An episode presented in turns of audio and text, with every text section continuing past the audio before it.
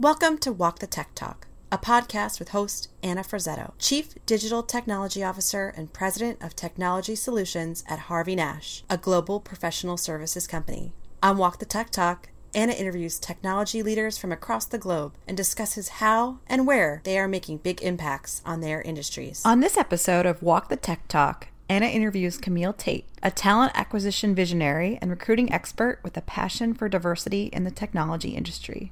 As a manager of talent acquisition at the Beck Group in Dallas, Camille is on the front lines of many of the issues facing women in tech today, including the salary gap, representation in leadership, and more. Camille and Anna discuss a number of diversity inclusion challenges evident in today's workplaces, including why it's critical for women to overcome their fear of failure, why confidence is so important in risk taking, and how the Me Too movement has heightened awareness of the need for equality. Camille also shares her take on how companies can truly embrace diversity and inclusion and not just use it as a buzzword. Join Anna and learn from the strategies and accomplishments of this episode's Tech Trailblazer.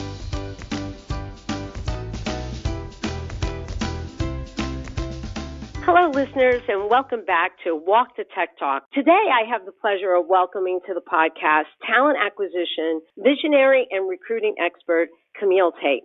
Camille is the manager of talent acquisition at the Beck Group in Dallas and has had extensive experience over the course of her career building high performing tech and engineering teams. Now, Camille and I were together at an ARA event back in October, and I'm absolutely thrilled to get this one on one time with you here today, Camille. Welcome to the show.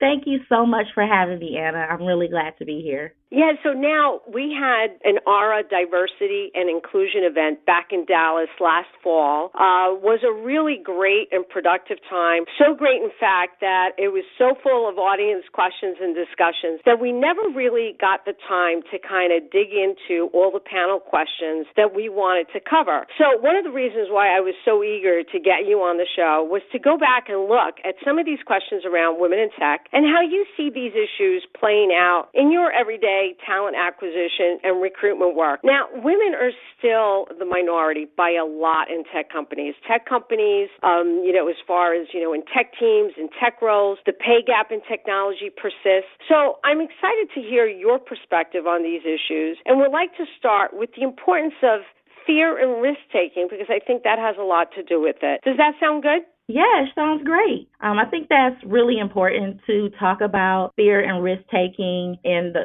conversation of pay gap. Fear and risk taking is how you get to the next level. Um, we can see it in a lot of different examples with entrepreneurs these days, tech entrepreneurs and other entrepreneurs. We're getting a lot more CTOs and CIOs, women in tech. Um, I think it's important to learn those stories and hear those stories so that we can use those as examples on how to kind of carve the path out for ourselves in tech. I always talk to women and I say, you know, you just have to ask for what you want. That's very important. I also think that fear and risk taking is somewhat generational. In my experience in talent acquisition, I have noticed that there's an increase of risk taking amongst millennial women and millennial minorities. They're able to have a little bit more gall and you know, directness and asking for what they want. So fear and risk taking is very important when you're talking about pay, when you're talking about owning your space, um, especially in the tech industry, just asserting yourself a little bit more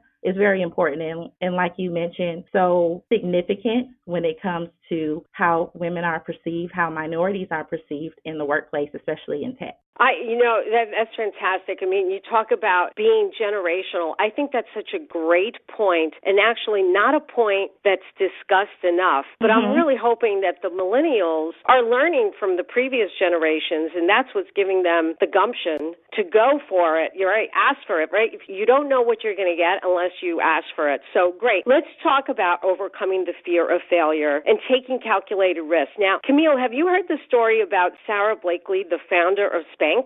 Yes, I have. And it's a great story. She used to sell fax machines. Ultimately thought she was going to be an attorney like her dad and that wasn't her path. So taking those fear and risk and, you know, coming out of selling fax machines for 7 years, definitely heard that story and it's definitely inspirational.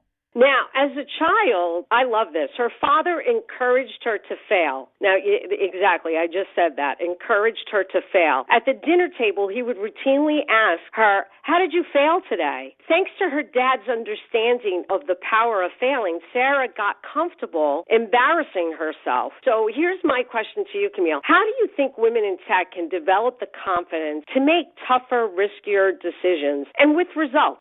I think that women in tech can develop confidence. I always say this to people, not only in tech, but just in any type of space. You build confidence by building your portfolio, your skill set, your background. The more knowledge, the more expertise that you gain in your particular field, in your particular role, that just gives you confidence to assert yourself a little bit more and make, you know, those riskier decisions. Um, then if you fail, you always can pick yourself back up again because you know you have the skill set, you know you have the talent to do something else. So I would always say, you know, for people in women specifically on building confidence is to have learnings and mentorship and sponsorship is very important. Not only learning in the book sense or research or uh, certifications or schooling, but also having a good mentor as well to build confidence and encourage you to make those tougher decisions. I think that's very important as well.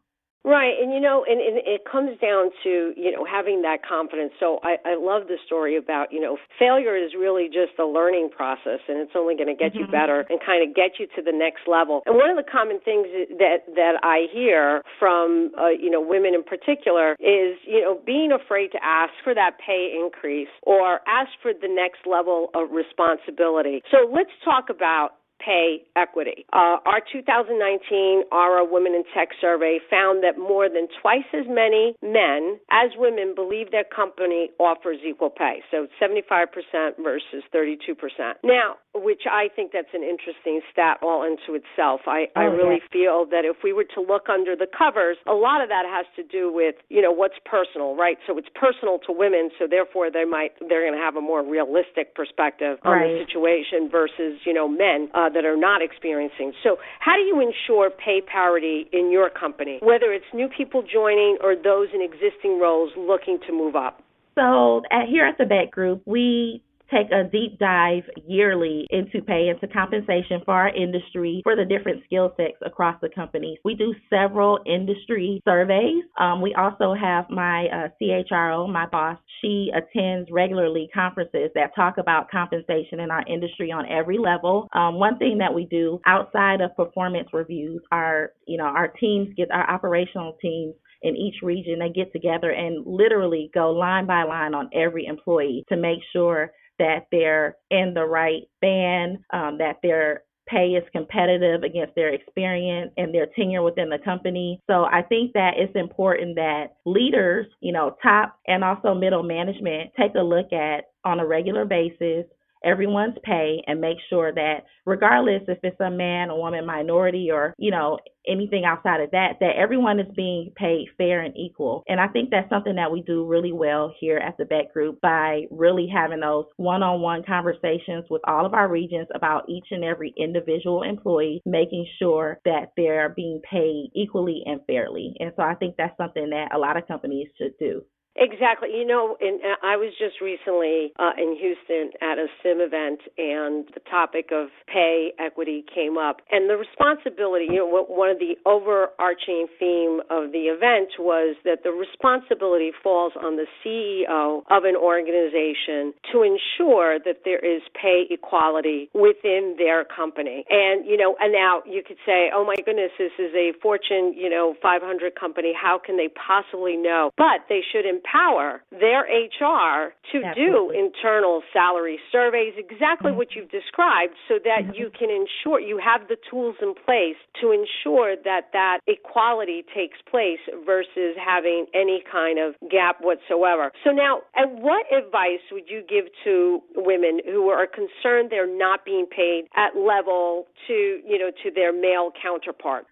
I would say to women that are, that have that concern to have the conversation. I remember earlier in my recruiting career, I felt like not necessarily being paid like my male peers, but I felt like the work that I was doing, what I was bringing of value to the table, wasn't being compensated for. And so I just had to set up a meeting with with my boss and I presented him all the things that I had been moving the needle on and all the projects that I'd been completing for the company, how we were moving forward in the talent acquisition space. And this was when I was working, you know, for a, a, a larger size tech company. And he said, Camille, you're right. Thank you for asking we're going to give you a salary adjustment. And that conversation turned into not me, and it was off cycle as well. It didn't it doesn't have to be during your regular performance review. If you need to have a conversation about pay equity or you feel something's gone awry with your compensation, you take the opportunity to gather the facts and all the value that you add to the organization and set up a meeting. Don't be afraid. As long as you're armed with facts and you know what value you bring to the organization, you have the permission to ask for what you need. And I was was able to get a significant adjustment to my salary to bring me equal to some of my peers. So I think you just have to have the conversation and be armed with facts.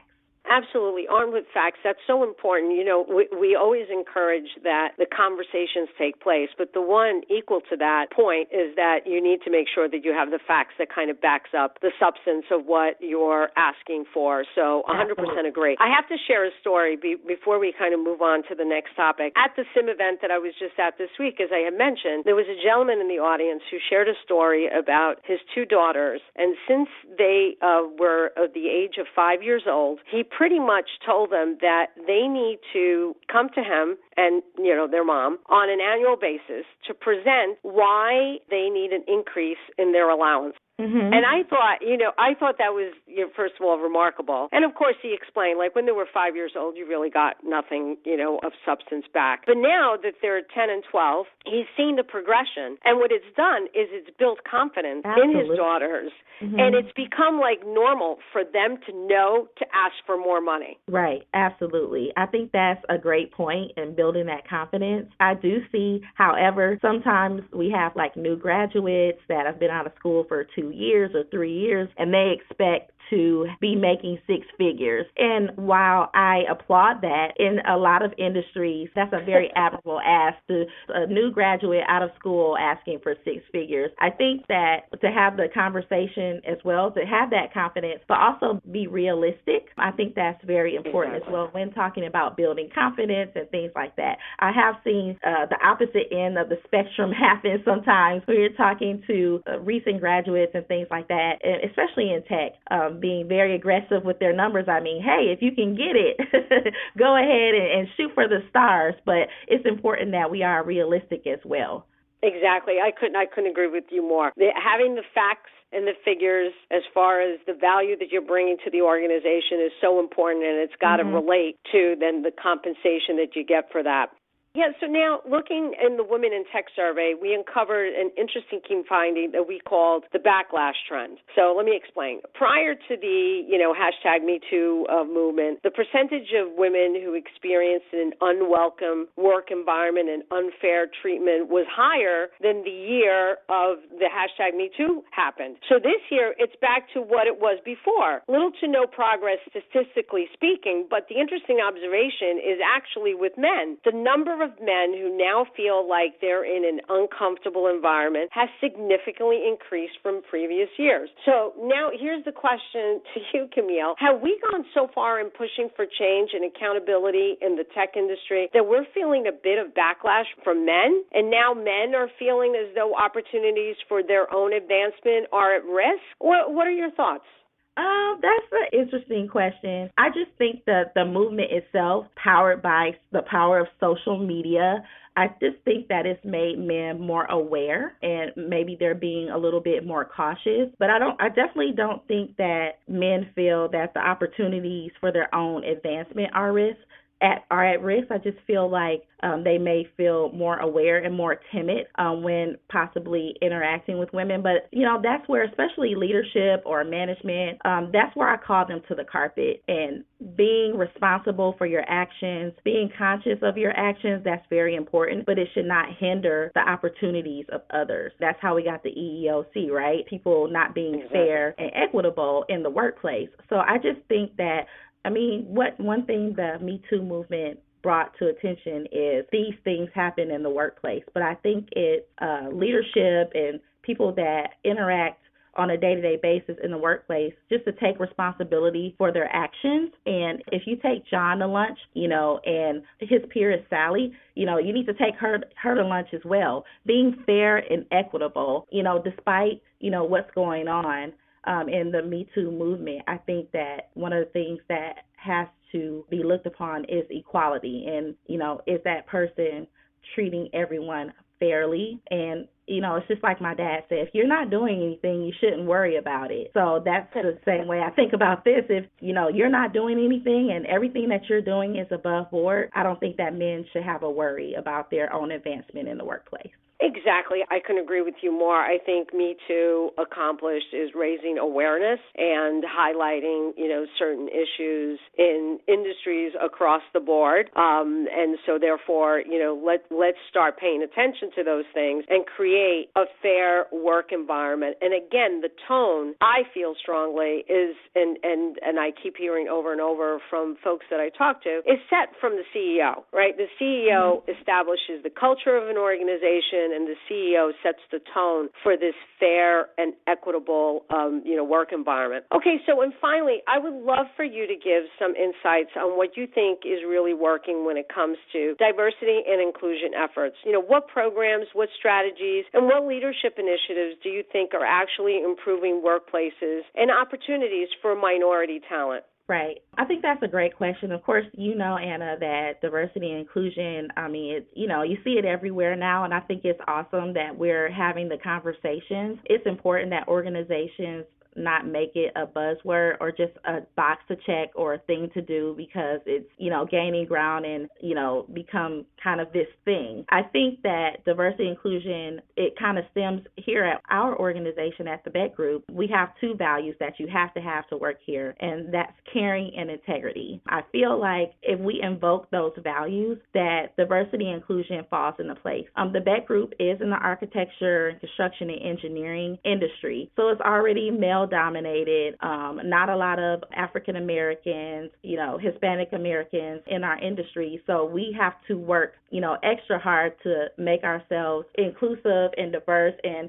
we have to put ourselves out there and have the conversation. So one of the things that we do here at the Beck Group is we have unconscious bias trainings and workshops. I think that's very important because our employees are seeing that uh, getting to know other employees and they're learning about people's backgrounds and experiences, and that's just made it better for their interactions personally and professionally. Um, we have follow up lunchbox pledges to continue the conversation on a personal basis um, between employees to have lunches to learn about each other. Um, one thing that we also want to do um, is have like recruiting socials so that people are aware that we are open, we are inclusive, we want to get to know you. So, those are some things that we're going to plan in the future. Also, we're having panel discussions and forums where our leadership and even external uh, leaders in our industry are coming in to talk about diversity and inclusion and what that looks like in our industry. Also, when it comes to minorities in terms of women, putting together family leave programs and things like that, and making sure that we make it an environment welcoming them to come back after they have a child and things like that. So putting together, and these are small things that companies can do um, to kind of push forward the diversity and inclusion initiatives. Oh, that's fantastic, Camille.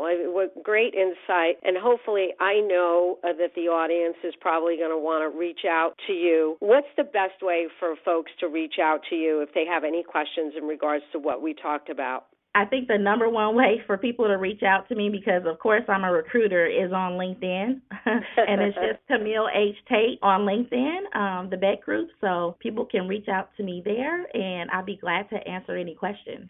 Fantastic. Well, listen, Camille, thank you so much for your time today. Truly enjoyed it and very insightful. Thank you so much, Anna, for having me. You have a great day. Okay. Thank you for listening to this episode of Walk the Tech Talk. If you enjoyed this episode and would like to keep up to date with Walk the Tech Talk, please subscribe by heading over to your iTunes app. While you're there, please rate the podcast and let us know what you like the most about it in the review section. Thank you and happy listening.